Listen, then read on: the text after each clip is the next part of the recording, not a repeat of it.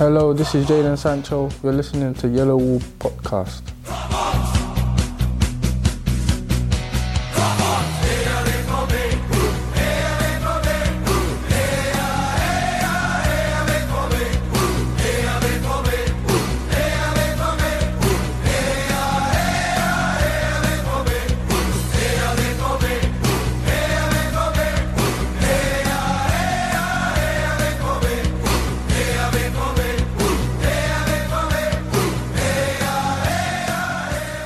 Hello and welcome to episode 280 of the Yellow Wall Pods. I'm your host Stefan Buczko for the uh, season finale episode, if you will. Uh, a lot of things concluded this last weekend was Game of Thrones and of course Borussia Dortmund season also over, done and dusted, second place.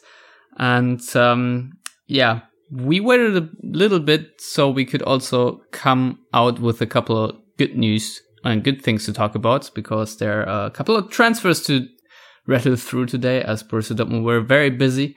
Here with me to discuss all that is uh, the wonderful Konstantin Eckner. Hello, Konstantin. How are you doing? Hello, wonderful Stefan. I'm fine. How are you?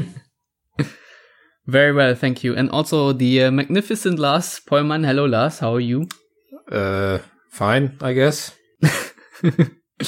All right. So, um, first things first, Lars. Uh, how uh, gutted, disappointed, or whatever were you at the end with Dortmund only finishing two points behind Bayern? Oh, I thought you were going to go with uh, how gutted were you with the Game of Thrones finale. Um, I mean, I, I, I think I, I know all about your feelings about that, but if you want to discuss Game of Thrones, go ahead. no, I, I mean, I really don't. It, it doesn't deserve any airtime on our podcast anymore. all I, all I say, all I will say is that I think Aaron Rodgers absolutely nailed it in this rant. So if you want to look that up, go ahead. Uh, anyway, uh, as for Dortmund, seeing as I was thoroughly expecting a dropping of Frankfurt's at the hands of Bayern, uh, I really didn't uh, go into the match day with any kind of expectation of it even becoming, you know, exciting for Dortmund fans. So, uh, Bayern arguably took longer than I expected uh, for them to put the game away. So there was this brief moment after Sebastien Haller scored the the equalizer at Munich. Uh, I think there were like five or six minutes where you know that that sensation seemed on the cards, but generally speaking, I don't think I ever really got the feeling uh, that that something magical was in the air, if you like, from a Dortmund perspective. So, not particularly disappointed at the end of the season. Uh, also because um, we could kind of see Dortmund slipping away, or, or the title slipping away from from Dortmund for number of weeks and games. It's not like uh, they lost it at the death. So uh, from from that perspective, I'm I'm fine with how things shook out at the end. I guess. Yeah, yeah. I, I mean, I think I even predicted Bayern's uh, five-one win to be honest, and I uh, just like you wasn't really expecting much, and I, I watched the Bayern game on, on like the second screen, and uh, yeah, I would completely agree that there was never really much of an upset of Frankfurt in the air. So uh, I just basically tried to enjoy the uh, final minutes of Dortmund season, and uh, I mean it was a nice 2 win.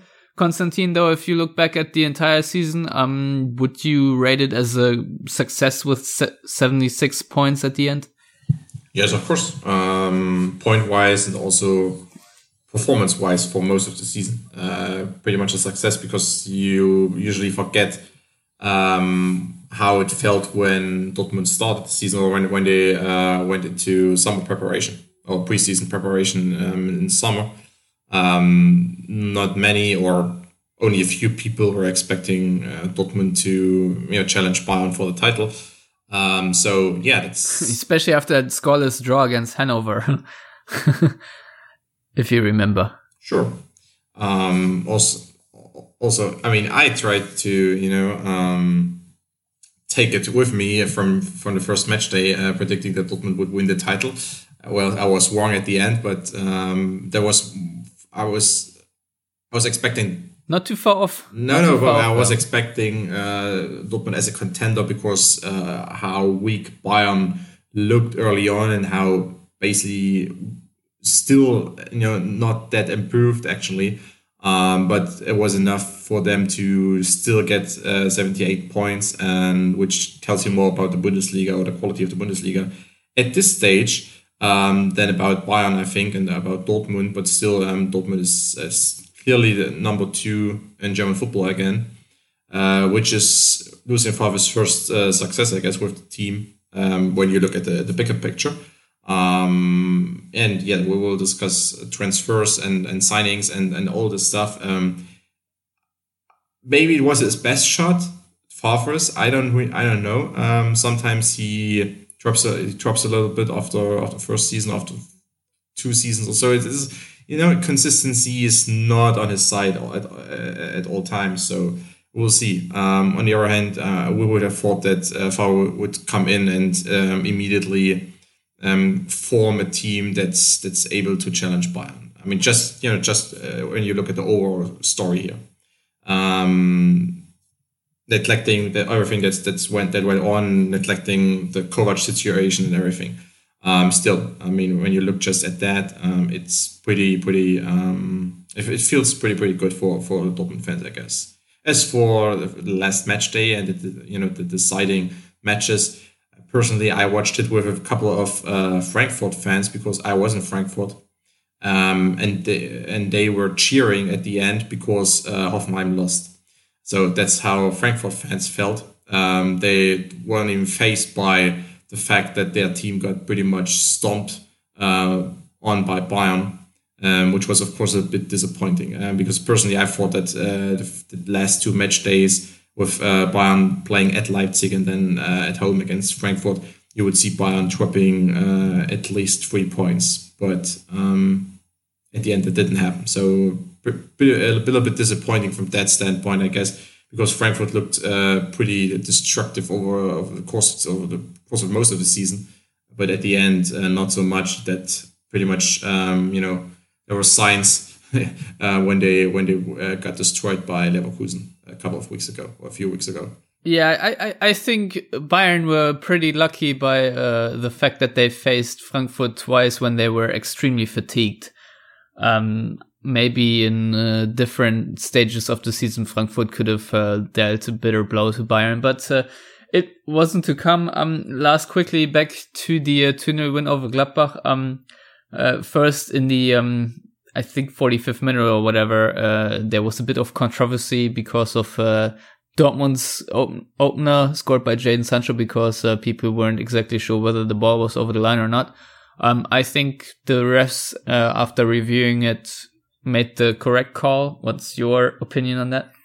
Well, uh, first of all, immediately after the situation went down, I was like, mm, that, that looked out to me and the, the first replay also looked out to me, but obviously the the law of the game says that the entirety of the ball has to be out and uh, you know the ball being a round shape uh, means that parts of it will be out while others in the air which isn't really something you see in a still picture unless you have the the bird's eye view if you like uh, I mean, given the fact that they don't have that view on the ball and there's no, you know, chip in the ball for, for these kinds of situations and you can't use goal line technology for decisions whether the ball was out or not uh, outside of the goal. I mean, uh, if there's a sliver of doubt, uh, you kind of have to stay with whatever the call was. That's not only a, a, a rule in the NFL and college football, but also uh, in in modern soccer with uh, VAR reviews. So to me, this was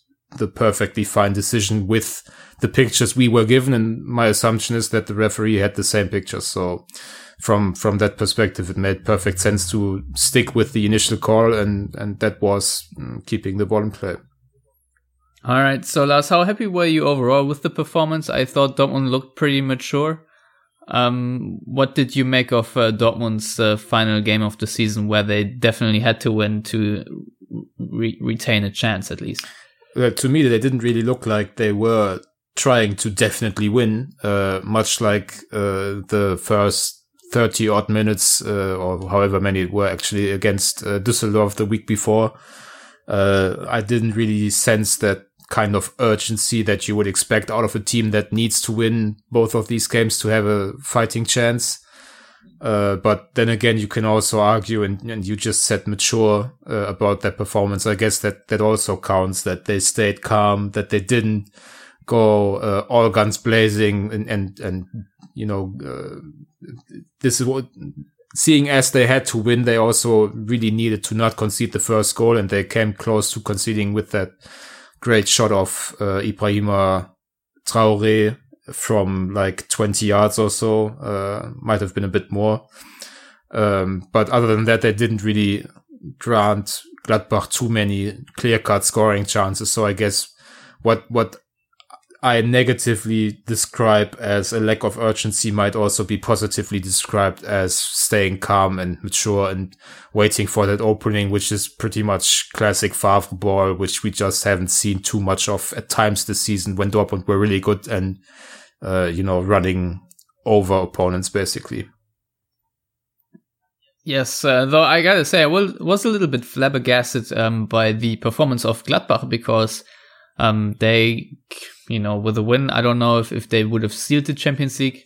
No, it de- depended on depended on goal difference versus Leverkusen. So Leverkusen uh, beat uh, Hertha by four goals or with a difference of four goals. So a 1 0 victory wouldn't have been enough for Gladbach, as I understand it. So, uh, I mean. Yeah, but be that as it may, they had also something to play for, and it did not really look like there was anything that Gladbach really tried to, you know, they never really, quote unquote, threw the kitchen sink at Dortmund at any given moment of the game. So, um, yeah, I don't know, uh, but also don't want to uh, waste too much time about uh, Gladbach's performance, to be honest. Um, I think the best news came uh, actually from the Bayern game, uh, which is that uh, fucking Franck Ribery and dumbass Arjen Robben.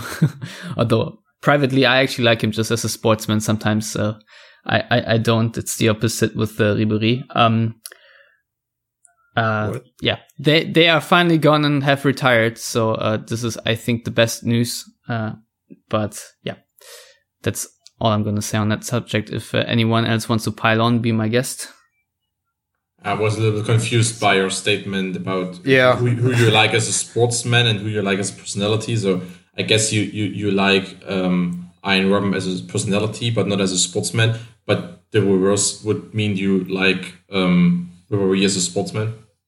A little bit. Yeah, I, I was hoping for that being completely unnoticed there didn't make sense at all. Yeah, because like, like I, I, I, I, thought in your view, uh, is unlikable in all regards.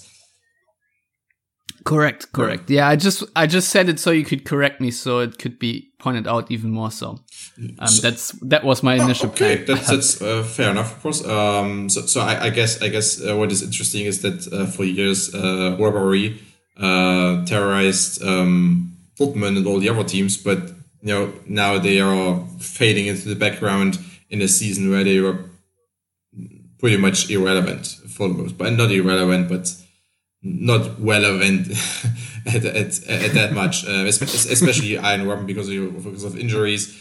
Uh, Ribery in some uh, in some occasions was still you know um, valuable um, weapon on, on on the left wing especially, uh, but it's just you see that these kinds of retirements or um, goodbye seasons are often marked by you know insignificance and uh, same for Marcel Schmelzer because if you if you think wow. Yeah well if you think about um, the two Bayern wingers you have also think you have also to think about the uh, two Dortmund fullbacks who you know were on the other side for many many years um, and uh, Arjen Robben and, and Marcel Schmelzer fought out some some pretty pretty interesting, pretty decent battles over the years. Um, not not always with not always uh, Robben winning, um, which we should keep in mind when we um, basically judge the career of one Marcel Schmelzer.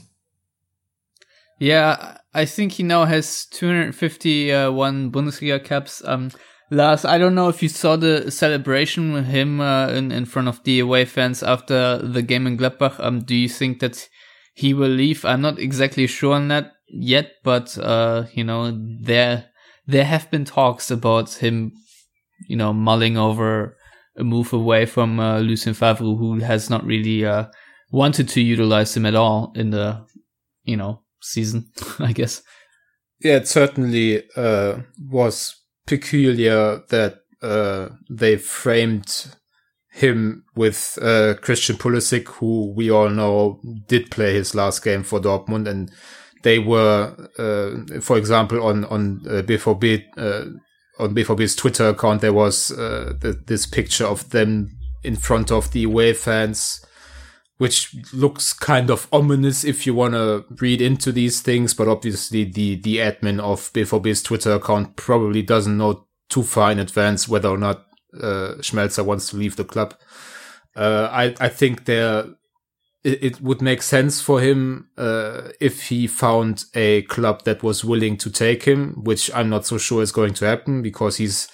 I mean, basically, he spent his entire career uh, or professional career at Dortmund so far. I think he must have signed three or four contracts at Dortmund, so you can kind of imagine the kinds of wages he's on and let's face it, he's uh, always been a player that's been more valuable to Dortmund than anyone else, as evidenced by his lack of an international career with Germany, which is not only because Jogi Löw doesn't have a clue, even though that didn't really help uh, his cause.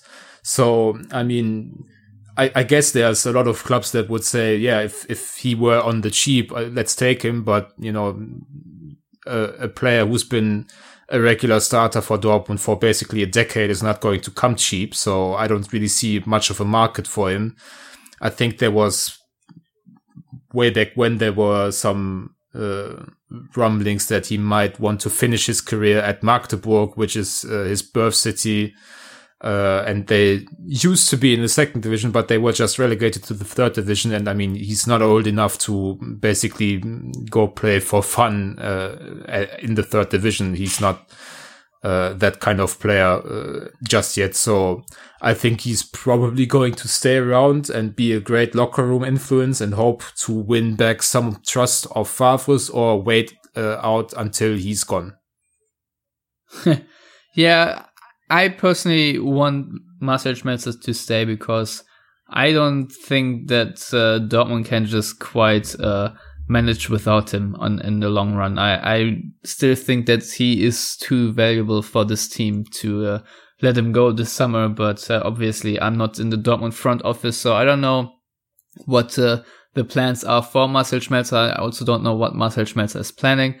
Um, we know that Nuri Sahin reinvigorated his career to some extent at Werder Bremen, and we all know that uh, Nuri Sahin and Marcel Schmelzer are close. So maybe uh, when um, Marcel contemplates a move and, and talks it through with Nuri Sahin, uh, you know, Sahin might argue in the favor of of a move as well. I don't know how much that plays a role, and uh, of course, uh, I would uh, not leave this discussion without asking Konstantin about his opinion about his favorite player ever. Ever, my favorite. I don't know about that, but um, yeah, that's that's. Why can't you just go along with it? All right, okay, it's a favorite can't... player ever, like above everyone else, above you know all all the others. Uh, Maradona, Johan Johan Cruyff, you can stick it.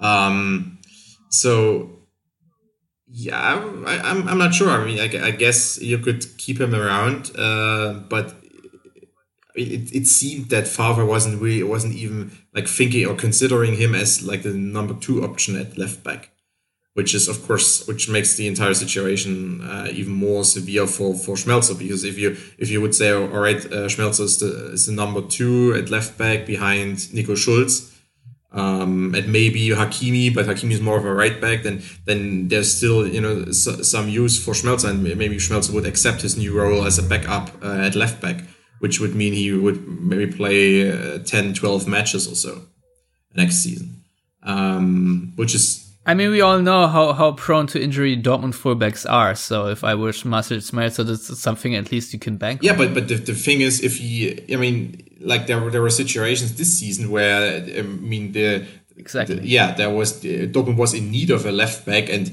like uh, Favre tried every every alternative before he uh, before he used, or he even thought about using Schmelzer. I mean he tried you know Diallo and Hakimi and um, then Guerreiro at the end uh, and and it's not it's not Guerreiro's position. I mean you could, can clearly see that or it's not his like best position. Um, and before, of course, um, um, you know, also yeah, Hakimi I already mentioned uh, before his injury, and so and, and there, you know, there were situations where Schmelzer was on the bench, and uh, then Poul Larsen came in or something, know, um, as as as the option on on left side. So um, it's a little bit it's a little bit strange, I guess. Uh, so there, as Lars mentioned, I mean, there are I guess two options. There there were two options. Uh, when you have uh, when you would have asked me a couple of weeks ago because back then Magdeburg was still um, in the race for uh, in, the, in, the, relegation battle um, in the second in the second division because I could have seen Schmelzer going back to Magdeburg for one or two seasons. Um, but that was the only season uh, only season for Magdeburg in the second uh, second Bundesliga. And they are already uh, back in the third division so I don't think he will move down to the third division. Uh, but you know, he, he, could have been someone like I know Jonas Hector and others, you know, who, who go to or at a club uh, below their level, but because it's something you know, of, of an, a more of an of an emotional uh, relationship, than um, he would do that. But I, I don't think he will go to Magdeburg right now. Um, so and for other like Bundesliga clubs, I don't really know. I don't maybe something like Stuttgart also, but they have left back. So um, something like that. Maybe Werder Bremen if Augustinsson uh, leaves or so. But I don't I don't really see a club right now trusting Schmelzer to an extent where they say, all right, he's our number one uh, left back. Um, I don't really see that right now because what, what what's what's interesting about the entire Schmelzer career is that for many many many years, like how like you know, fifty percent of the of the entire league uh, for or, or, more. You know, the majority thought like like that Schmelzer is uh, an average left back, but he played game after game for the number two in the league. You know, or when Dortmund was winning titles, or was at least challenging Bayern, or was you know uh, having great Champions League campaigns. Schmelzer was playing as a left back. Um, but if you would have asked some someone from Gladbach or from I don't know Stuttgart if uh, Schmelzer would be their number one left back in that in, in a certain at a certain point, uh, they would have they would probably have said no. Um, so that's that's interesting, you know. Um, it's just uh, I know. It's there's nothing really comparable to that, I guess. Um, that you know someone is playing for a top tier club, but is not really in contention for for uh, mid table clubs. Uh, Funny thing is uh, that throughout almost of his career, Marcel Schmelzer always said that, you know, people always thought that this was going to be his, uh, you know, last year as a starter because there were other players coming in and he always prevailed. And uh, finally, when I thought that he sort of cemented his position as left back, then uh, that was sort of the season where he uh, lost his status. So, um, yeah uh, interesting. And I, think we can also um, leave it here and segue now into the new transfers. Uh, Dortmund, I think, announced yesterday on, on, on Tuesday already the signing of uh, Nico Schulz. Um, 26 years old. He signed a five year contract coming in for 27 million from TSG Hoffenheim. Uh, uh, he made his debut for Hertha Berlin, I think, in 2011, and then uh, 2016, 17 he played for Gladbach, and uh, things did not work out so great there. And two years later, he moved to Hoffenheim. And after these two years under Julian Nagelsmann, things went a little bit better. Uh, incidentally, Schulz played under Favre for uh, five games. That was uh, the season where Lucien Favre rage quitted after five straight losses. So, um, yeah, they sort of know each other. I don't know if that's a ominous sign for for the next season. Um, but yeah, like Schmelzer, uh, Schulz also doesn't score a lot of goals in 122 Bundesliga games. He only scored uh, four goals, and also he has eight UCL and uh, six Europa League caps. Um, so there's that. And yeah, I think Hans Joachim Watzke is very excited about that transfer because he uh, said that uh, with Schulz and Hakimi, uh, Dortmund might have the two most athletic fullbacks in the Bundesliga.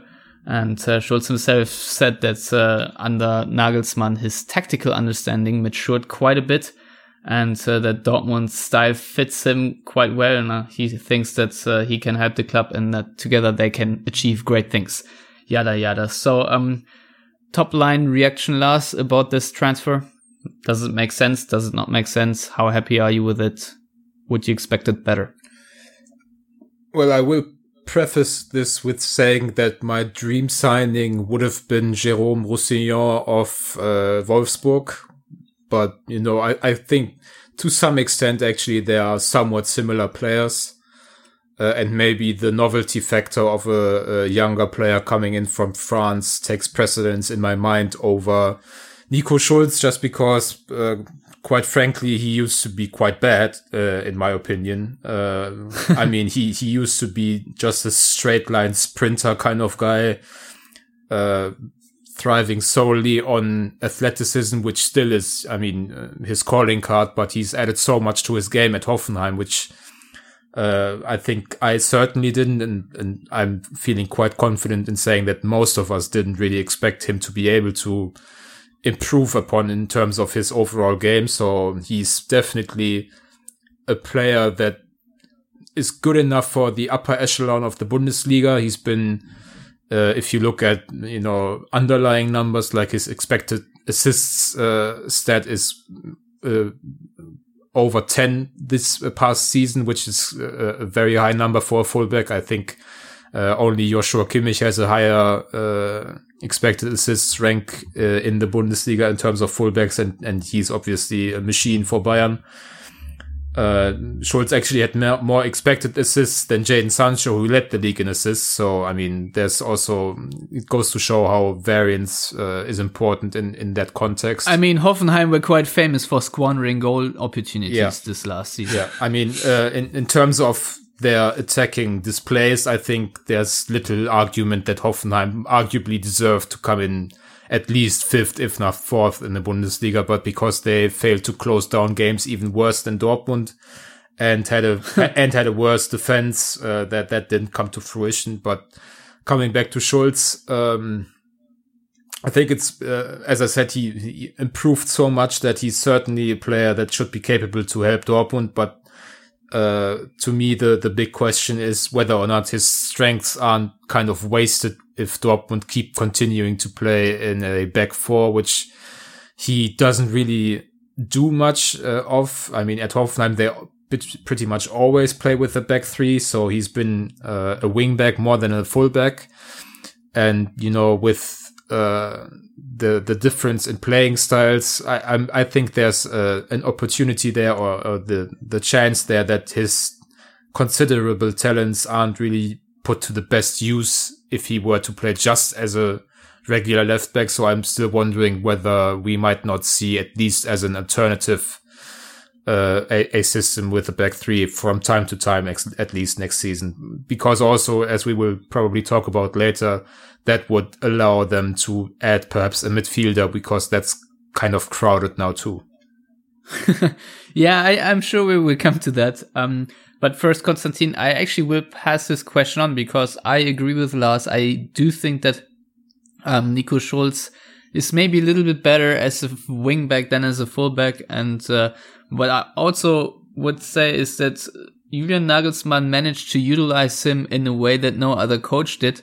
And actually, you know, found always a way, I think, from uh, the second build-up phase in midfield with a diagonal ball right into the space um, to for Nico Schulz to run in. This is sort of a signature move of Hoffenheim that they utilized over two years and, you know, really highlighted the strength. And I do wonder if Lucien Favre can do the same. So, um, yeah, do you think this means, this transfer means that uh, Dortmund are eyeing to play with the back three more often well, next year? No, not really. Um, no, won't happen, I guess, uh, because, uh, pretty much there are uh, not even enough uh, capable center backs uh, to play um, to play the back three, I guess. Um, also, you would take away one midfielder if you play a back three, um, and I mean they just signed enough um, to you know to just play midfielders or attacking midfielders. Um, but uh, kidding aside, um, yeah, of course Hoffenheim only played 11 matches this season with a back four and all the other matches with a back three. Um, but also Schulz played a couple of matches as left back um, instead of left wing back. Um, what I see, what what I see is a more realistic uh, scenario is that uh, Julian Brandt, who recently or you know, in the past few weeks and months under Peter Bosz, uh, played more in the central attacking midfield role, will go back to the left winger role, uh, but will move to the to the inside uh, to the center quite frequently. Will open up for um, Nico Schulz, who will make these uh, deep ones a lot. Um, so you know if you've got someone who's as athletic um, as Schulz, as athletic as Hakimi, but Hakimi is more of a wild card often enough. Uh, in terms of you know these ones, um, Schulz I guess can assess the the risk he has to take. He takes uh, far better than Hakimi.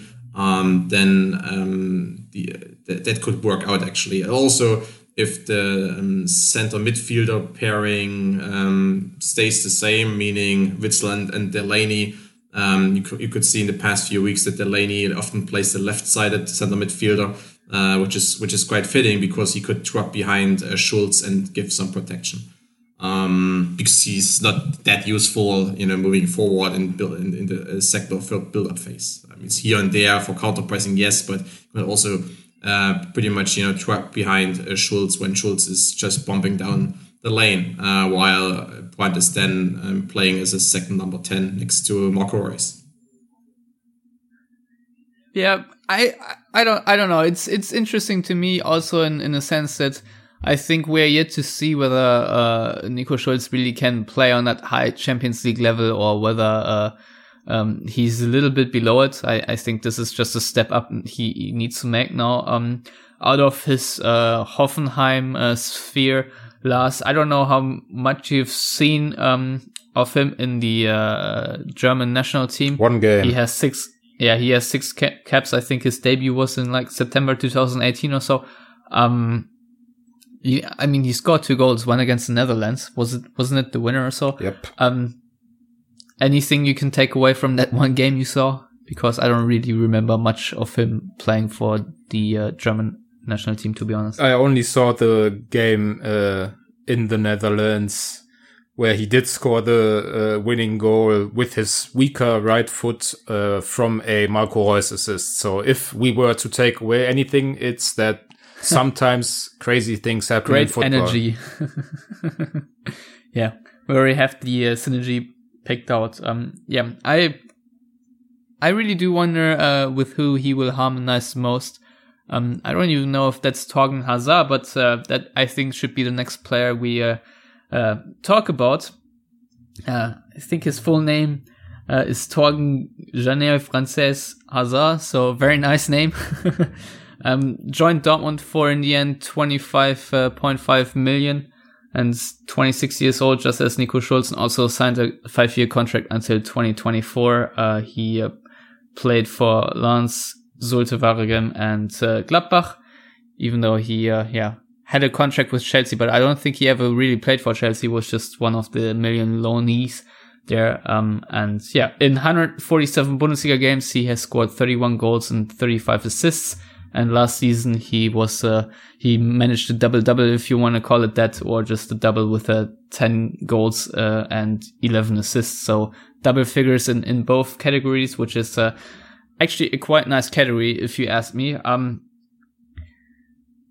I think we can also um, maybe contemplate whether Rafael Guerreiro will stay or not, and maybe in that light view it uh, whether Hazard is a good replacement for Guerreiro because I assume he will also predominantly play on that left side. So Konstantin, what do you make of this transfer? Um, I, I, think a lot of people are excited, but also a little bit uh, cautious. So what are your thoughts on Hazard? Are they? Um, I'm not sure. I mean, you, you sell Pulisic, um, which was you know, inevitable.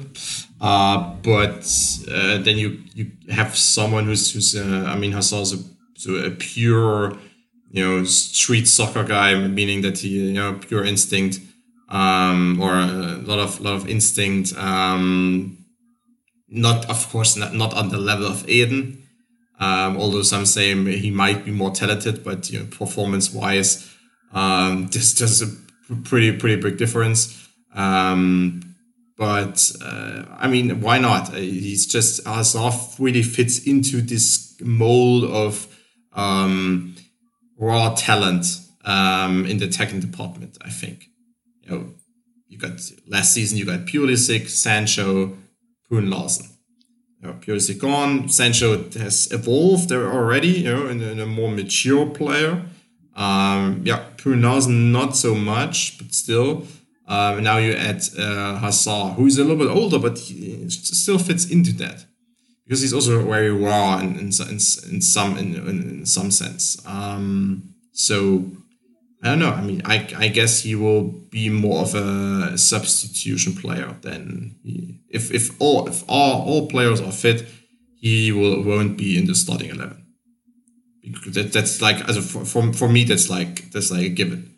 Um, but in certain situations, he will he will start, and in certain situations, he could also you know play, play for tactical reasons. Uh, if Favre plays a, a very aggressive 4-3-3, for instance, and he plays with and and Reus in, in, in the attacking midfield, um, basically as a double double number ten. Um, then who's left for the for the winger position? Sancho, Bruun Larsen, and Hazard, and then you could see Sancho and Hazard playing. Um, you know, um, that's that's something for tactical reasons. Hazard is also an option. Um, but if everyone is fit and they play a typical Dortmund uh, style four two three one, then Hazard is on the bench and will come on for the last thirty minutes or so, and will maybe give a knockout blow because he's fresh and. Um, then when he's fresh, he's very agile, very powerful, and uh, in dribbles.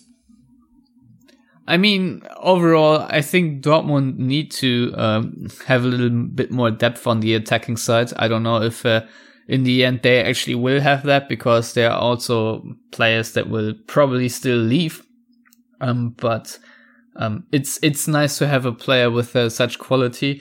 Um, Lars, if you look at Hazard, um, are you worried about his inconsistency, if you want to call it that, or are you looking at his very impressive first half of the previous season and say, uh, going by Hazard's development, which was quite gradually throughout uh, the the recent years, where he improved season after season, that we can more focus on on good Hazard than bad Hazard.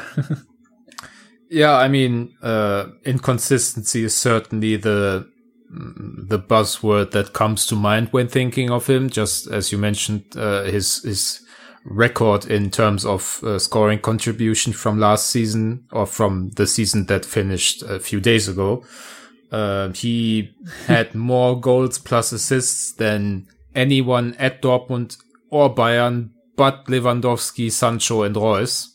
So he really had quite an amazing season in terms of just his scoring output, especially when you consider that apart from I think one goal and maybe a, a, couple of assists, that that's all from the first half of the season. So he basically took half a year off and still had uh, really more than solid, really good numbers uh, for an attacking player while playing at a team uh, of Borussia Mönchengladbach who aren't necessarily supremely talented uh, in terms of the the players he would assist those goals to and let's not forget that they were coached up until a few days ago by Dieter Hecking. So he's more the kind of guy who holds an, an, an a free spirited attacker back, I would say, than someone who really lets him loose. So I think there's enough, as Konstantin said, raw talent to work with here. It's just the, the, the getting it out of him on a consistent basis to really, I mean, Dortmund there's the only step up for Dortmund is to really challenge for for the title from day one, and I don't see him necessarily as the kind of player that will ev- uh, elevate the team towards that goal. So. Uh, when everything's going well, uh, I think you can certainly bank on him doing his part, but you know, he, he you shouldn't expect him to be the difference between uh, a second place finish like this season and maybe some silverware next season. Yeah, I mean, uh, the the good thing is that for the first time, um, if we look at the Gladbach squad, um, that he will have much higher competition. So he will not be in, uh, you know, Insensado or whatever. And I think he uh, will be pushed a little bit more than he was at Gladbach. Although there were also, you know, there was good competition at Gladbach, but just, uh, I would uh, say in, in Dortmund, it's just that bit higher.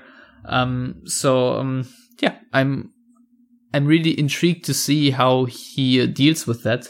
Um, obviously, he knows Lucien Favre from uh, his Gladbach tenure, so maybe that helps too. But if we look at Mahmoud Dahoud, uh, maybe not.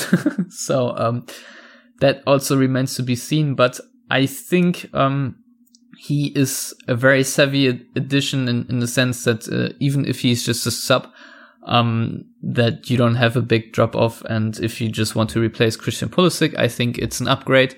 Um, if you talk about replacing Rafa Guerreiro, I'm not sure if it is an up- upgrade, to be honest, but, uh, for 25 million, it's certainly a very savvy purchase. And, uh, considering that he's in a very good age right now, um, yeah, uh, there's a lot of upside to Thorgan Hazard. Um, last quickly, um, do you think that Zorc haggled well for that fee because 25.5 million is uh, far less than I personally expected after Max Eberl talked such a big game? Uh, I think the last or the penultimate time when I was on, we were talking about this uh, with Hazard uh, talking on Belgian TV about the deal basically being done or him having made up his mind or whatever it was.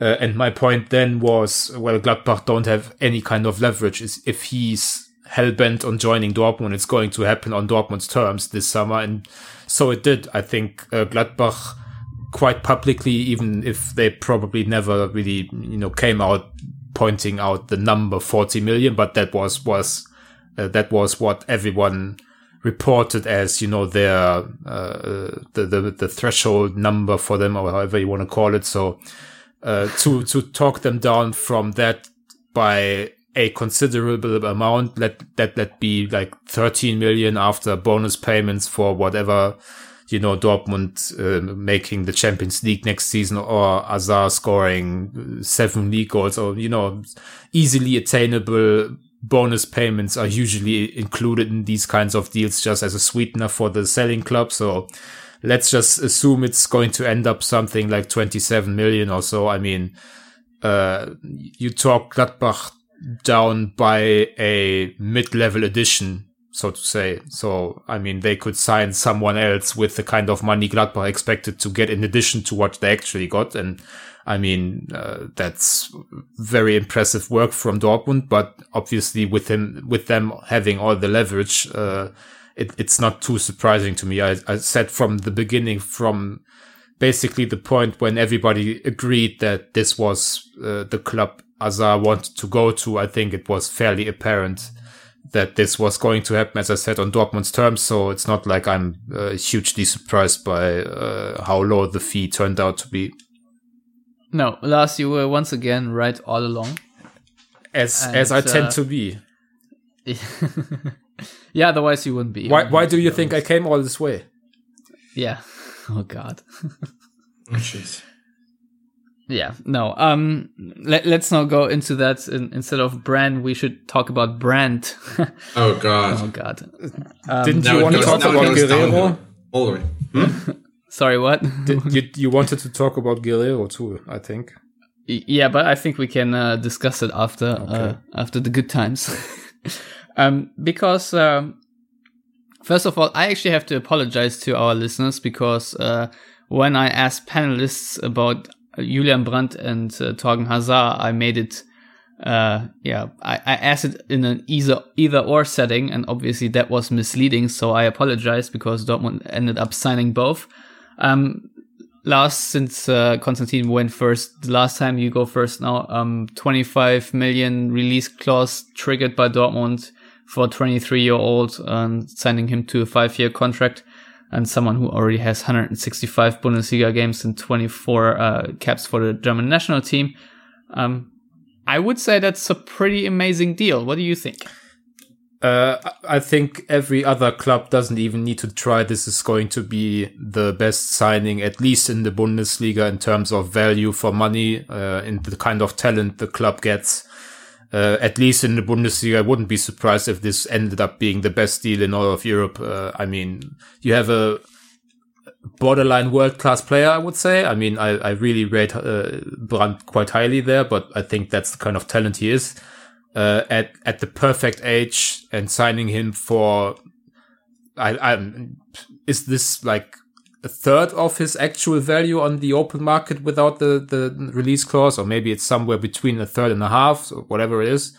Uh, it's an amazing deal, as you said, and yeah, we'll put him in the 60 to 70 million yeah, category. uh, it doesn't even matter. I mean, it- we we can all agree that it's uh, daytime robbery to get him for 25 million, and I mean, this is.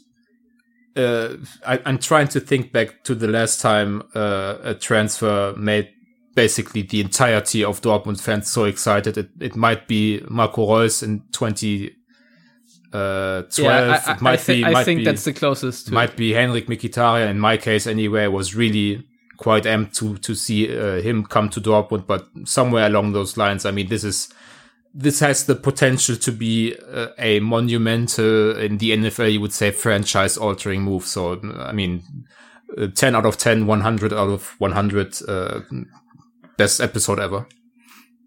So, so you you would say you are quite uh, appeased. Yeah, uh, more than that. Konstantin, uh, what is your assessment on on the happy scale? Um, on a scale from uh, Schürrle to Götze, I'm pretty much on um, Kagawa level. Okay. I, I personally was ex- elated when Kagawa signed. I mean, that was a steal also, and uh, Yeah, back then, then when, then uh, when YouTube scouting wasn't a, wasn't a thing then, uh, I was already. Well, let- let's really let's say on, on, a, on a scale from Rode to uh, Mario Götze, I'm pretty much Kagawa. Yeah, but uh, how does he fit into this Dortmund team, or doesn't it? Re- or does this not even matter? Because the question is, how does Dortmund fit into Julian Brandt's world after uh, hearing Lars? Yeah, yeah, it's really, really who is who is marrying whom here. Um, is, it, is it really is it really Dortmund uh, picking up Brandt, or is it really Brandt picking up Dortmund? Um, you know, um, after an earth-shattering season uh, by Brandt, of course. Um, no, seriously, I guess, of course, uh, there's not one club in the world uh, where Brandt wouldn't fit in uh, one way or another.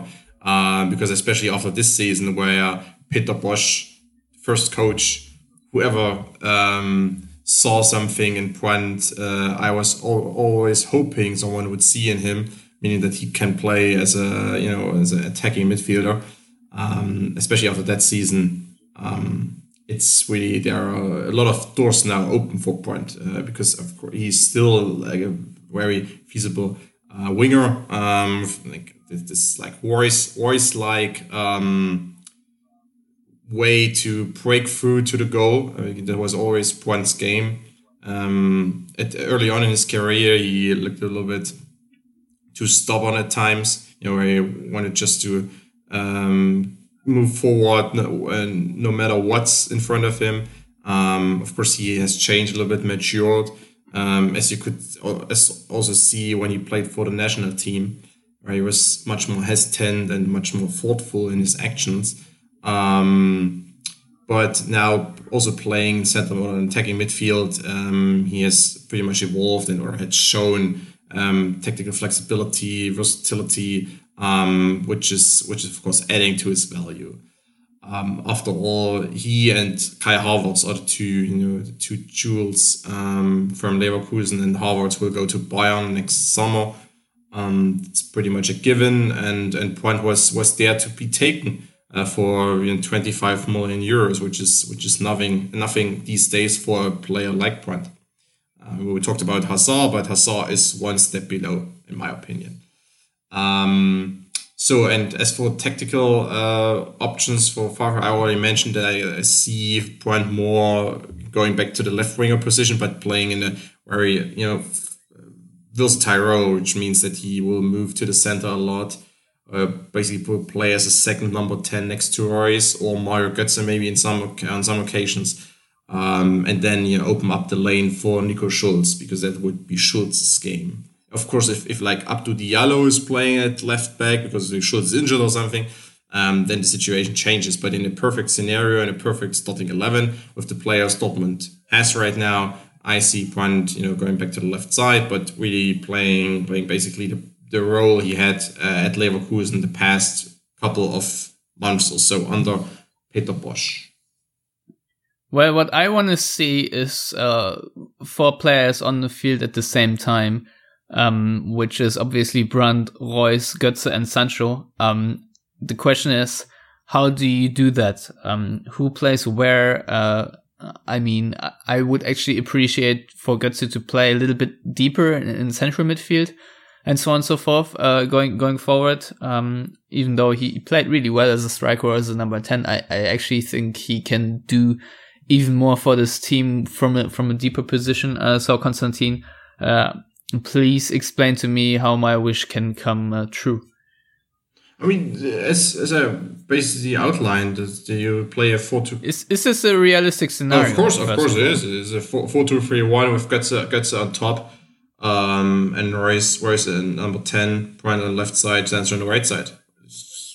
Why not? I mean, Eh, just just to be be honest, um, I mean Paco Alcácer, for instance, um, has to step up a little bit um, in order to re- regain his uh, spot at, at, at, at center forward. Um, because yeah, I would I would agree. Because otherwise, um, otherwise Mario Götze is, is the number one center forward. Uh, Marco uh, Marco Reus is of course like he will play always when he's fit. Sancho will play when he's fit. I think this like there's no way around it.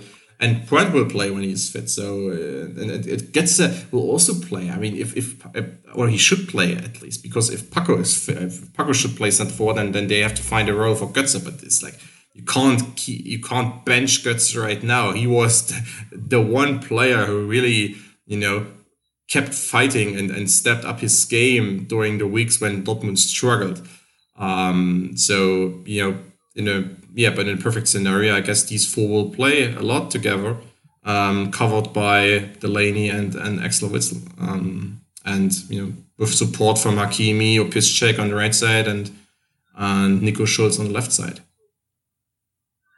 Yeah, Lars, uh, same question to you. Is, is this also sort of the, the four players you will want to see link up together, or uh, how are you imagining things now with the uh, latest uh, transfer news falling out on the field or unfolding? Yeah, I mean, uh, I, I kind of agree with uh, idea of uh, Brandt being nominally the, the left winger, but, you know, really inverting quite a bit to uh, allow Schulz to use his uh, athleticism. He would basically be a wing back then, even if Dortmund are playing with the back four just because he's pushing so far up the field. And uh, I, I, guess uh, the the left sided number six, so Delaney in most cases would then cover his uh, his shadow, if you like. So that makes a lot of sense to me. And I also think uh, against some opponents anyway, you could probably get away with Brandt as a almost straight up central midfielder or number eight, which would then allow uh, Hazard to come into the team uh, as a more straightforward left winger who really cuts into the middle uh, only to find themselves in shooting positions. So uh, I think the the the the beauty of it is there's uh, there are so many uh, ways they can line up, and the the most important thing actually is that whatever happens on the uh, chalkboard before the game doesn't really matter when it starts because Reus roams around, Brandt will roam around, even Hazard to an extent. Götze doesn't stay up top all the time. I think Sancho is probably the only one who usually sticks out wide, even when he moves to the left side for the most part. But he also obviously his dribbles lead him into the box from time to time. So there's uh, very little chance for the opponent next season, and and much less so even than this season uh, to just you know get a hang of what Dortmund are actually trying to do uh, in possession and on the attack. So uh, I don't know if we are going to be able to point out, you know, with 100% certainty the the exact role someone will have any given match day just because they can basically uh, uh, morph themselves into whatever they need to be and, and and that's really a credit to the the the the putting together of this squad because there are so many versatile attacking players who just have that raw talent that Konstantin mentioned that you know, it's going to be very difficult for opponents to, to handle Dortmund next season. So the, the real question then to me is, uh, whether they will do a better job of covering the, the attack with, uh, you know, Witsel and Delaney or however, uh, the, the midfielders will shake out. Yeah, this is probably the biggest problem for Dortmund is that uh, they need to have or refine their balance after the second half of the season. Um, if you if you look at uh, Dortmund's 44 goals they conceded in the Bundesliga, I think that's uh, way too much in the end, and something they certainly need to work on. It's not just individual mistakes. I'm afraid there were also a couple of tactical mistakes being made, and uh, yeah, Dortmund uh, certainly I think um, have to improve. But that being said, the, the goals they conceded, a lot of in swingers, a lot of crosses, a lot of set pieces. I think it's something you can certainly work on. Uh, don't need too much work to fix it.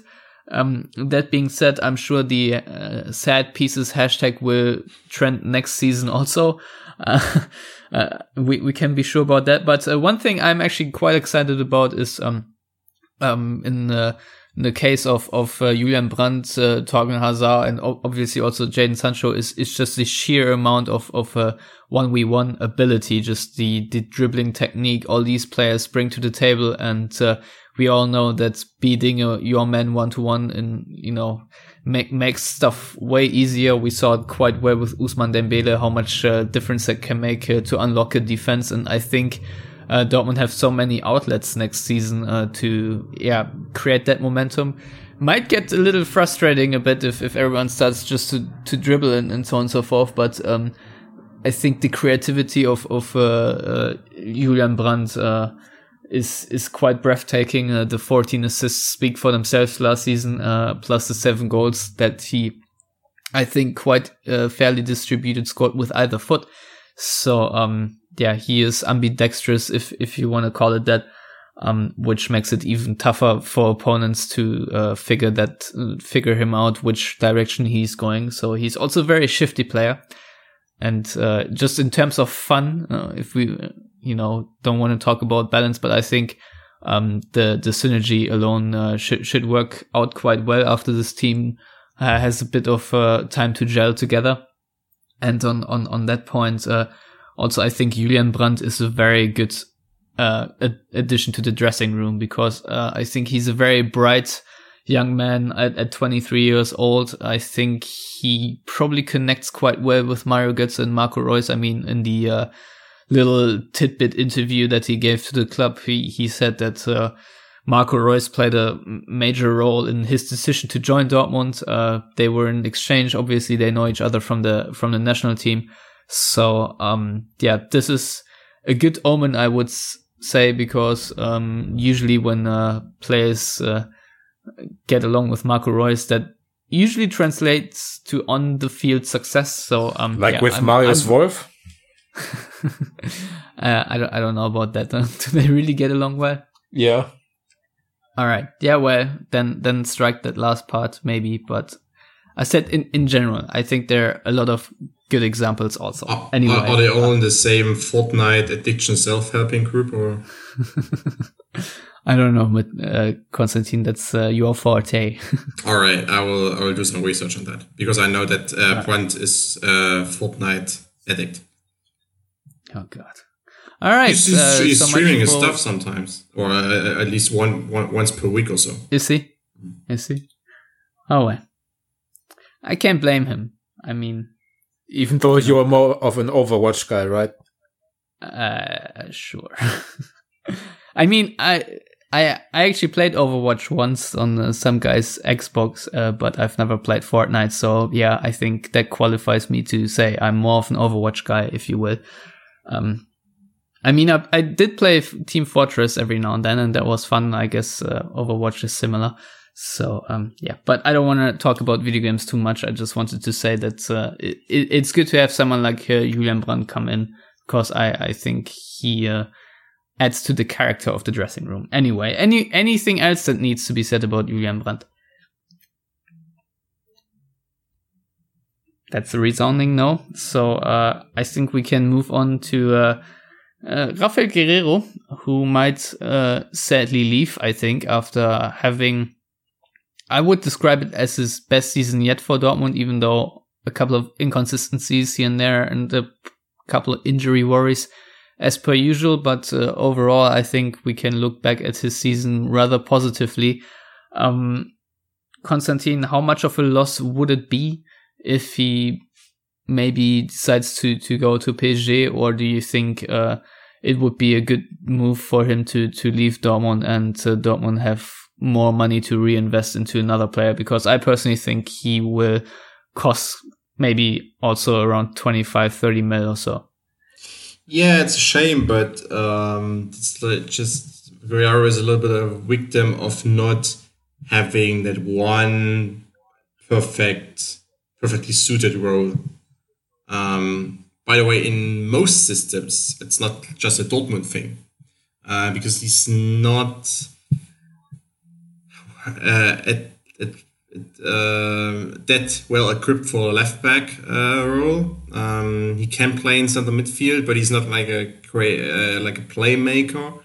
Um, and on the left wing, there are some players who are, you know, a bit more um, talented and athletic, athletic, and also talented in dribbles in one-on-one situations. Um, it's been uh, Jadon Sancho's of the world, um, or even Torgan Hazard. Like they have a little bit more something in one-on-ones. You know, you can't even point at it, but there's something. Uh, and Guerreiro is not, and Guerreiro doesn't have that.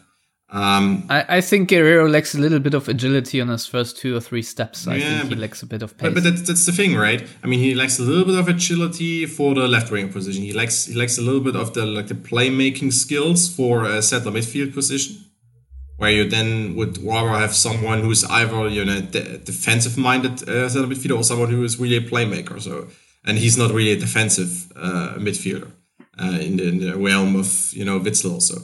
Um, and, or defensive minded for that matter. Yeah, defensive minded. Yes.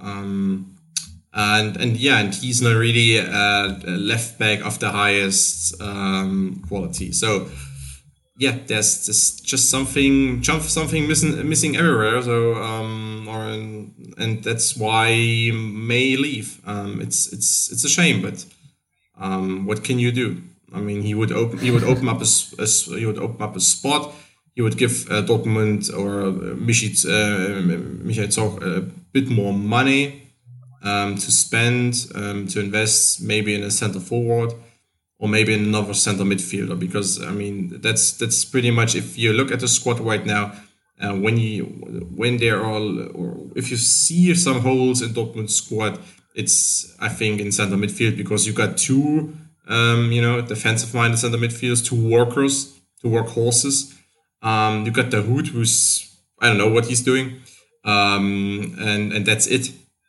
That's it basically because Julian Weigl has been promoted, moved to the center back position. Maybe maybe he can move, he can be moved back. I, I don't think you would describe it as a promotion, but yeah, yeah, I know, I know, I know. Uh, but it's also not a relegation, so it's just something. Um, so, but yeah, he he may move back into center midfield, but still, that's like they pretty much need someone else. Um, and I guess if you sell Guerreiro at least, then you got some money to maybe sign one more center midfielder um, because Guerreiro is not the. You, you don't play a 4 2 3 1 with like Witsel and Guerreiro in center midfield. It's just not working. Um, so you but you could you know play someone else alongside Axel, Axel Witsel, someone who's a bit, bit, bit more attacking minded, but still is you know has the character of a, of a center midfielder. Um, I, I still want to pitch Mario Götze for this role. Yeah, me, more, me, to me too. Of course. I mean, I've, I've talked about it for months and years. I guess. Uh, I mean, last last summer I talked about it, but that's that's the time Götze has to play in center midfield. Well, now we, we but you know, a couple of minutes ago we talked about uh, Götze being the number one option at center forward. So give give the guy a break. You know, we have to decide what he should do. And I guess right now he's more valuable as a, as a center forward uh, above Paco because Paco is not in the shape um, to play 90 minutes all the time or to play 90 minutes at all. I guess uh, if you look closely. Um, Yeah, who who who knows how he utilizes that summer break? Maybe he can come back to that level. Yeah, hopefully, hopefully it's just uh, Paco. Paco is it's interesting. I mean, now we digress, but whatever. Um, that's our thing. Um, it's just that Paco looks always a little bit. I don't know, a little bit spent. I, I know what it is. It's maybe because uh, he's, he's just always he looks always a little bit like he's not at one hundred percent. No, so like. Uh, but he's, he's really he can score goals and, and he's he's there he's active he can he can create uh, situations uh, close to the box or inside the penalty area um, but he, I don't know what it is but when you look at him he, he always looks like he's a little bit tired and he's he's certainly not 24 I think that's like it doesn't look like he's 24 Yeah, no, I, I I think the receding hairline does its part there. Maybe, maybe it's yeah, maybe yeah. It's, that's also a thing, you know. It's like like his hair, like he, he looks a little bit like he has a, he had a bad day at the office. And why he's where he's playing very great, but then you know then he, you look at him again after seventy minutes, and then he's really spent, um, and then like then everything fits, you know his his uh, his appearance and that he really is uh, has, has an empty gas tank. So um, it's just uh, it's it's interesting with Paco. Uh, maybe can really utilize the summer break and come back at one hundred and ten percent, and then.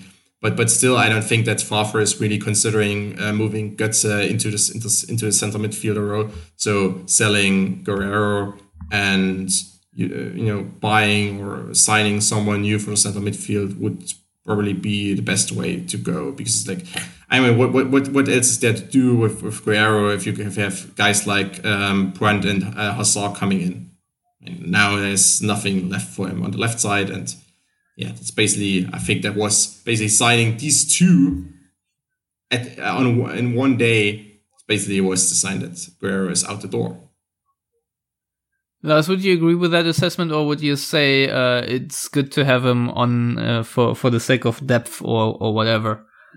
It would certainly be good to keep him on on on on the team uh, with depth in mind, but you also have to have financials in mind. Uh, and you know, a lot of people are uh, adding up the the three transfers versus Christian Pulisic, conveniently forgetting about Alcácer and Leonardo Balerdi, uh, who already cost about you know two thirds of the Pulisic sum, and two thirds is usually the the the, the quote that Dortmund reinvest from uh, transfer fees. Uh, I mean that's not you know a rule necessarily, but a rule of thumb if you like. So, uh, I mean, they are definitely in the red for this summer. So there are going to be somewhat substantial exits in terms both of uh, wages, uh, looking at uh, Schürrle, Rode, for example, Ömer Toprak, uh, presumably, but also in terms of transfer fees. So between uh, Guerreiro, maybe Maximilian Philipp, maybe Julian Weigl, they, they need to get some money in, especially if they indeed, as some reports have uh, mentioned recently, are still looking for uh, another central midfielder, in which case I guess also Mahmoud Dahoud might become available for other clubs. Uh, and a striker perhaps as well. So, I mean, uh, not only is the squad way too big already, uh, especially with all the loanees coming back, but also they need to uh, get some funds back in. So, uh, with all you guys already said about Guerreiro, he's the number one candidate to leave and get Dortmund a nice fee. So I think that's basically a matter of when and not if. Yeah, on, on, on that note, how disappointing was it to you to see that uh, Kerim Demirbay actually signed for Bayer Leverkusen? I certainly was a bit surprised by that because I thought if he can go to Leverkusen, he certainly could also go to Dortmund. But what do I know? I mean, uh, seeing as I read uh, Demirbay's Leverkusen transfer as another sign of Brandt coming to Dortmund, I wasn't too disappointed because even though I like both players, I think there's little question that Brandt is both better.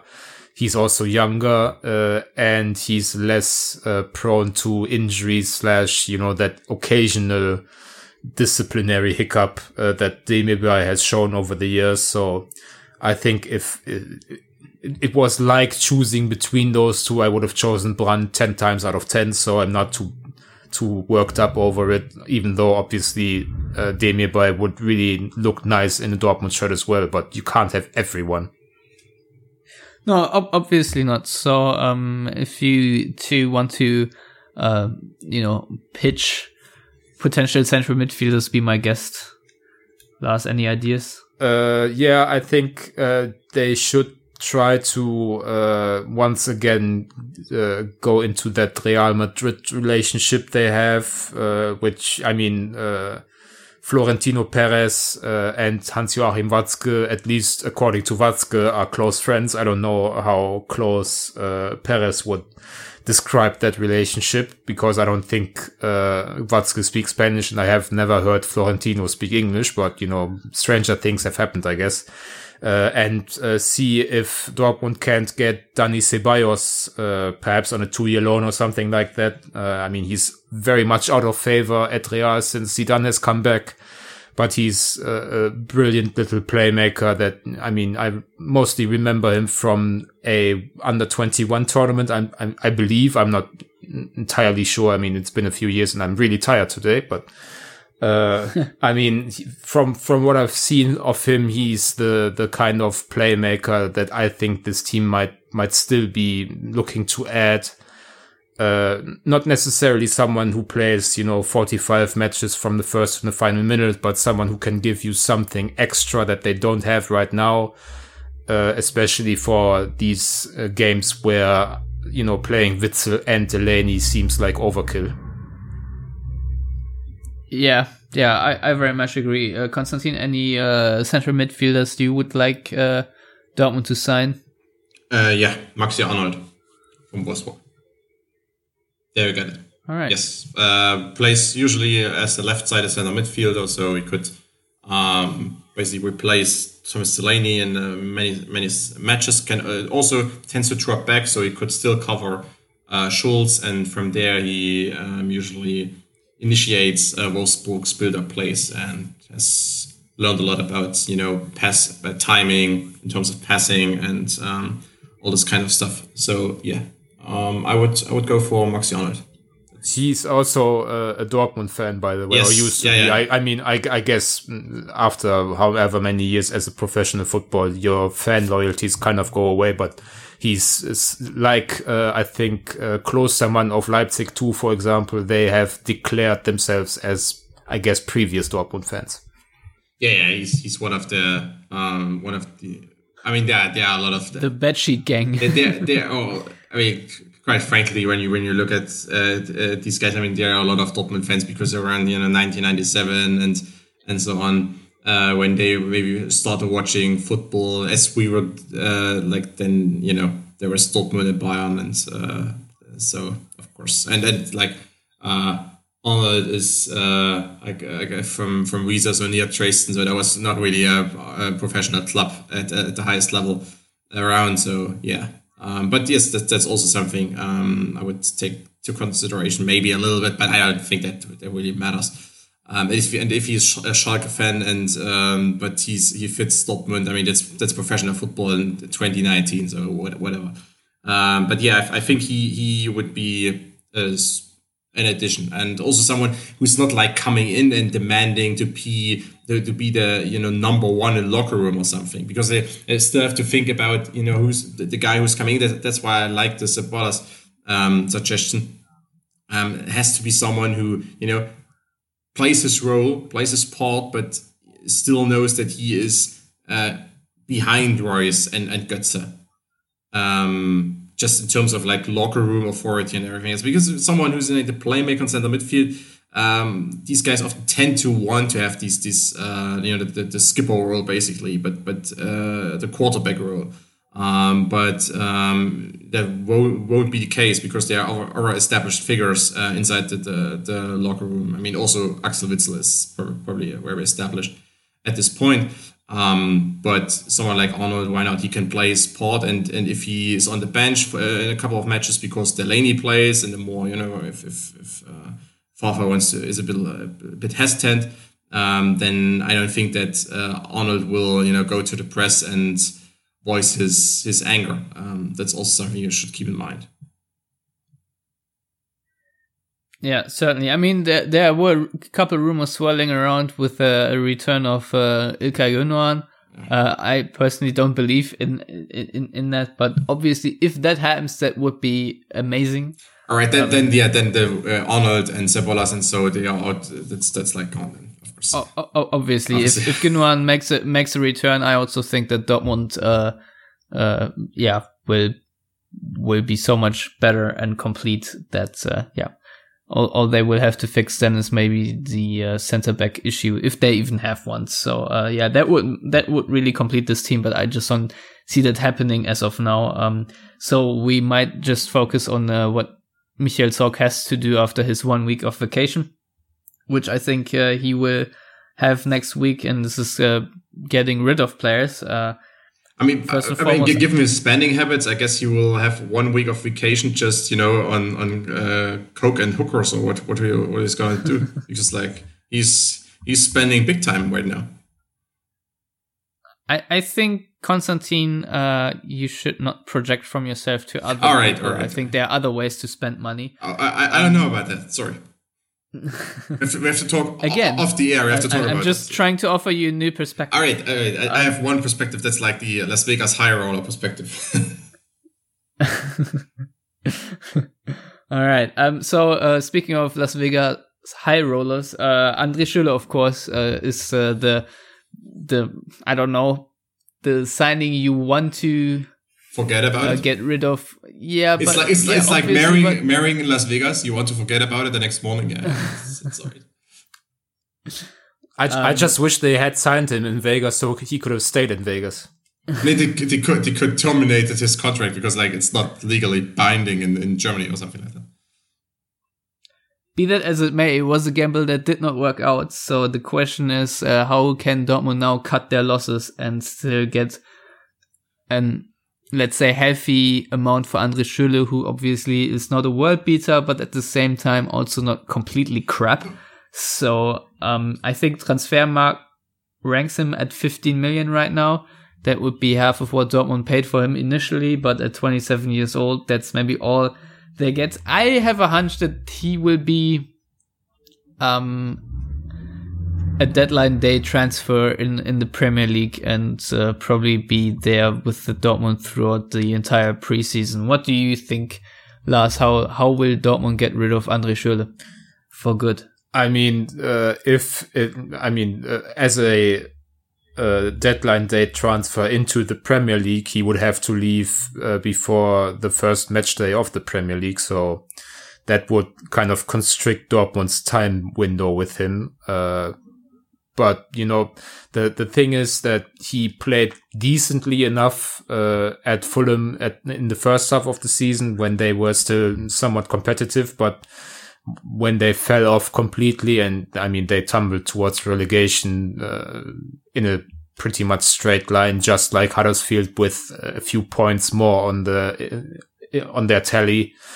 Uh, I mean, he wasn't really much of a factor anymore. I think the, the coaching change from, uh, or to Claudio Ranieri didn't really help him. I, I think he didn't play much under Scott Parker either.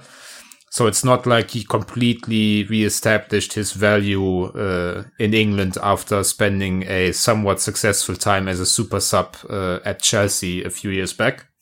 So I don't really see how he would be top of the list for anyone. But as you said, you know, once you get closer to the deadline, some deals don't work out. Other clubs kind of take away the the player the, the, the players you want. So it wouldn't be shocking to me if a mid to lower level Premier League side remembered Andre Schürrle late in the window and said, you know what, uh, here's, I don't know, six million uh, euros. Let, let us have him for the last, uh, I think two years of his contract. I mean, he was loaned to Fulham for two seasons, but when they uh, dropped to the championship, his uh, the the loan agreement voided. So uh, they they've shown that they are very much willing to just have him uh, off their minds, basically, and and have him gone and have the other club pay maybe a small loan fee and part of, if not the entirety of his considerable wages. So, uh, I mean, you said Transfermarkt lists him at 15 million. That's an absolute pipe dream. Yeah, I, I, I think so too. It's probably going to be between eight and ten million. if that. at, at best. Yeah. Um, but yeah, I, I really do feel like Desperation Day in, in, in the Premier League will maybe fix that and, and maybe there is a club silly enough to, to pay even more, even though I don't, I don't think he is. I mean, on, on a good day, Andre Schürrle can, can still be worth about 20 million, but it's been a long time since he had a good day. So I don't know. So Konstantin, um, what do you think will happen to Shinji Kagawa, who was, uh, loaned out to, um, Besiktas. Right now, he's uh, 29 years old, and uh, yeah, I think he's a free agent at that, isn't he? I- I'm not entirely sure. Um, just w one one word on Schürrle. Um, just just to you know, because we we talked about Las Vegas and back in the day, um, what you do if you you know, want to want to save some money and uh, you know want to don't want to pay someone, you bury the dead body in the desert. Um, which just a hint at uh, Dortmund front office. Um, no, we don't want to get, have uh, Schürrle buried. Of course, we want him. We want him in China. Um, speaking of Kagawa, um, I, I think he will move from Besiktas to Fenerbahce, so he will stay in town um, because Fenerbahce has um, expressed their interest in signing Shinji Kagawa. So maybe he will stay in Istanbul and uh, enjoy the life of a Japanese in Turkey, um, which sounds like a very sad song for a Friday evening um, at the karaoke bar, of course. Um, I don't know, not not not to me, to be honest, but uh, every prejudice to them, to their own, I guess. Yeah, of course, it's then your prejudice. Uh, for me, it's it, it sounds like a little bit like a sad song because I don't know what what Kagawa is doing out there. Um, maybe he should go somewhere else. Um, but on the other hand, why not? Um, I mean, he's at the tail end of his let's say uh, competitive career.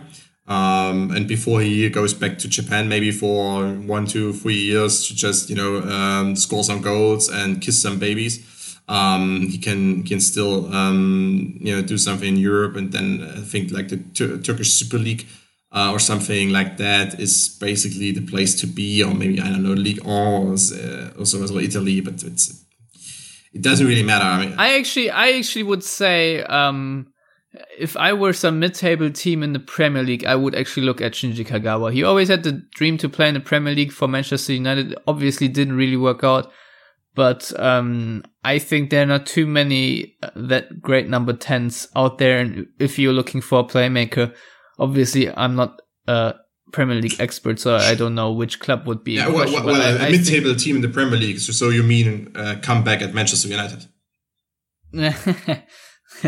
no, I, th- I think uh, maybe maybe a couple of ranks uh, be- below them. Ah, to be okay, okay. But I'm, I'm confused these days what Manchester United really is. That's well, well, yeah, aren't we all? yeah. Uh, this is like they, they they are as well. Yeah. So you see him at Southampton or something. yeah, maybe. I don't know. Uh, what what are your thoughts, Lars? I I don't really want to see him. Uh, rot away is a harsh term, but uh, I I think he can do better than uh, uh, the Turkish Super League. uh, his big remaining dream actually is playing in Spain, and you know the there there were some reports in Germany that the problem in the winter window was that they have somewhat strict uh, foreigner laws uh, in terms of how many players you can register for uh, your team in La Liga. So uh, obviously in the winter, not a lot of movement in terms of outgoings. So uh, there weren't any clubs that he would consider that had a spot open that is bound to change, I guess, in the summer. So if if there were some level of interest from a decent uh, La Liga side, I mean, doesn't have to be uh, somewhere close to the top. I think someone like uh, Villarreal, for example, have been a decent side, even though they struggled mightily this season. Um, I think somewhere like that might make sense for him if if there's the opportunity. But to be honest, uh, he's not really done anything to polish up his value in Turkey by way of basically not playing much. Uh, I mean, I think we, we all noticed, uh, his incredible start. I think he scored like four goals in his first three games or so, but, uh, he's also not really started most of his, uh, appearances for, uh, a somewhat middling team in a definitely middling, league. So, it's not like they are going to run down his door trying to sign him up to a cheap deal. So this might be another instance where Dortmund just try to cut their losses as best they can, and that might actually be him uh, signing an agreement to terminate his contract entirely, so he can move as a free agent, and the the uh, the club where he moves doesn't have to pay a transfer fee for him. All right, then next on the list is Sebastian Rode. Uh, really sad for him that uh, he picks up that knee injury in the I think return leg in in in London away to Chelsea because he really was having a blast uh, at, at Frankfurt. I would still assume that Frankfurt are interested to to sign him now, despite what is likely to be a very long uh, injury yet again for Sebastian Rode. Um, a couple of uh, yeah uh, people actually you know suggested it might be a career-ending thing, but uh, yeah, I I, I don't know. I, I actually see him uh, sign a permanent deal for Frankfurt and Dortmund not getting a big fee for for him also. So uh, yeah. Any one of you agree or disagree with that?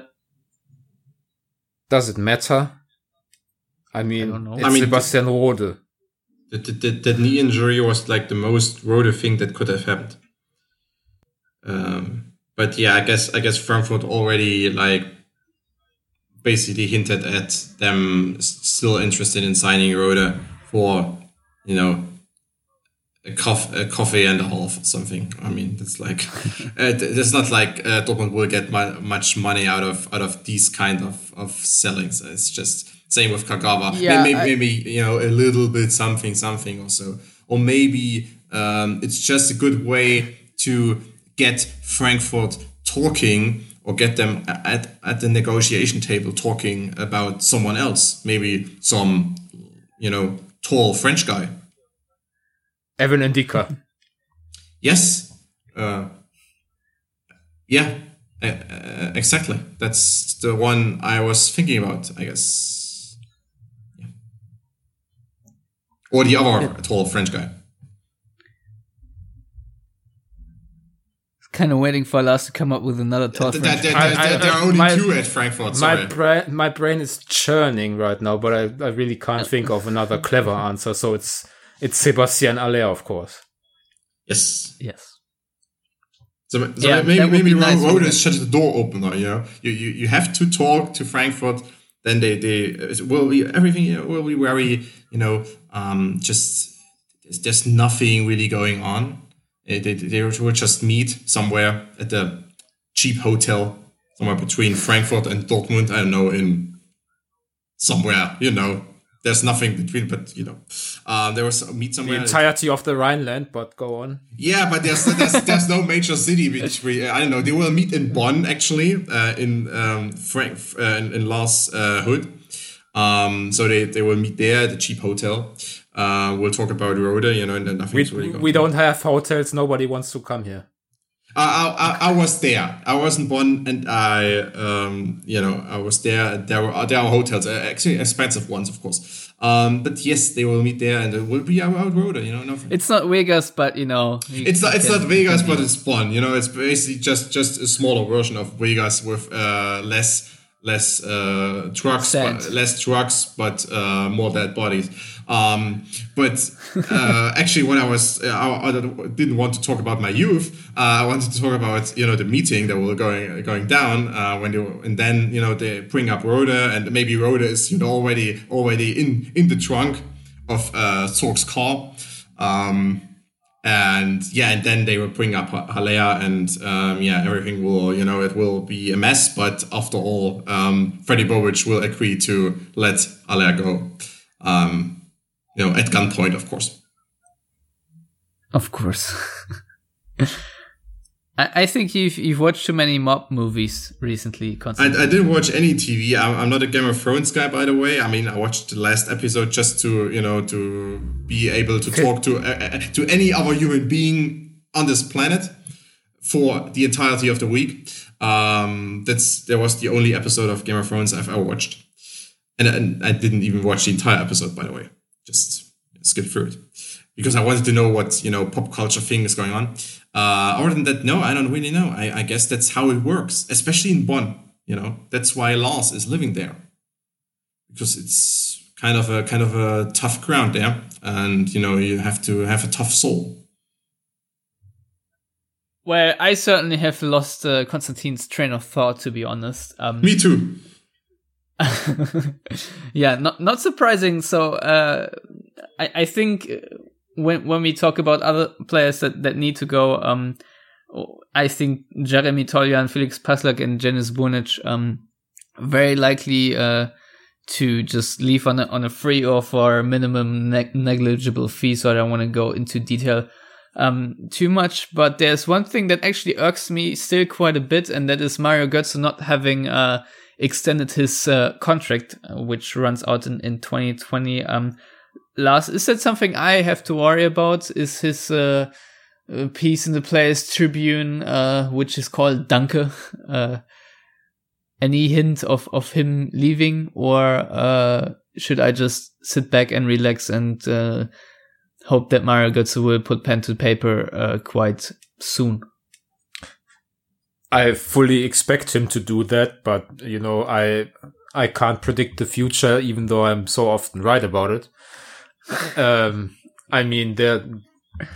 to me, it would be very surprising to le- see him uh, leave for a second time. I mean, he's he's been welcomed not exactly with open arms, but he he's won back, if not the love, then certainly the appreciation of a vast majority of Dortmund fans, and I think he's too mature now and too uh, deeply involved with the club again for him to make what I would consider a mistake in leaving again. So I can't see him uh, do that really. So it might just be a numbers game in terms of uh, Dortmund wanting him to sign uh, a contract with a lower base uh, value. Uh, just so it looks better on the books and also because he's really not been able to repay uh, the the kind of investment they made in him three years ago, just because of uh, his illness and and you know not being in form for quite a while. I mean, even though I love Mario Götze and think he's a world class player to this day, uh, in reality he's only been really good for Dortmund again outside of a few games here and there. You know, for the last I don't know eight or nine months. So it's not like uh, he's been uh, you know, a regular great contributor for this club for the entirety of his contract. So it's it's only natural that they would approach him with the idea of lowering his uh, base salary uh, to to even out the books a bit. Yeah, there's there, there's something I, I thought about today, and I actually have not looked up any any numbers or, or so. So I that's just a, a, very wild left field speculation of, of mine, but I've read a couple of rumors that Dortmund uh, are uh, negotiating yet another uh, renewal with Puma, and that means obviously more uh, money in the bank, and uh, maybe with that extension with with Puma, maybe uh, Mario Götze will want to switch to Puma as well if he decides to stay on at, at Dortmund, maybe at the same moment to uh, gauge a couple more millions that way. Obviously, Marco Reus is one of the biggest Puma franchise or uh, whatever you want to call it, brand ambassadors, players, um, sponsors, whatever. Um, but you, you, you, you catch my drift, and I, I think it would make sense for Mario Götze to switch from Nike to, to Puma at the same instance if he wants to make a couple extra mil, because um, Puma are still, I think, looking to get a couple of, uh, yeah, big names in Mario Götze, even though, as you just said, Lars, that he hasn't performed at the highest level consistently over the, the past few years in, in terms of marketing and, and branding. Mario Götze is a valuable asset that uh, Puma could, could purchase. So maybe this is something, uh, for him to consider if Dortmund maybe not pay the salary demands then uh, Puma could maybe fill that up. But that's just wild speculation on, on my part. I have no idea uh, if there's any merit to it at all. I'm just throwing this out there and how, uh, you know, financials could materialize for Mario Götze. anyway, I, I think this is a very good moment also to uh, leave this. We have still plenty of things to discuss in the coming weeks. We have the Yellow Wall Pod season awards coming up. Um, I don't know if we do that next week or the week after. Uh, I'll have to see because of uh, a couple of time constraints I have. But uh, yeah, I mean, I don't want to do it alone, obviously. So this uh, needs to be coordinated nice and well. I want uh, Mr. Konstantin Eckner back in, in case he will survive his next trip to either Las Vegas or Bonn. So I will, I will do a double trip to both. obviously, I like I like So, taking risks. Lars and Matthias need to be around as well. So um, If Konstantin comes to Bonn, who knows if I'm going to be around? Well, And- see, there's already a confl- conflict of interest. You, you you see how hard it is for me to plan this, so um, we'll, we'll see. But a- anyway, um, Konstantin, once again, thank you for coming on all the way from Las Bonos. Oh jeez, I've done so. I, Yeah, I've um, done something horribly wrong. Yeah, you have, you have. Um, anyway, so um, if if you're not too preoccupied with uh, cocaine and hookers, how can people get in touch with you? Um, on Twitter at cc underscore eckner. All right, that's wonderful. And uh, Lars, if you're not preoccupied with your perfectly normal life, uh, how can people get in touch with you?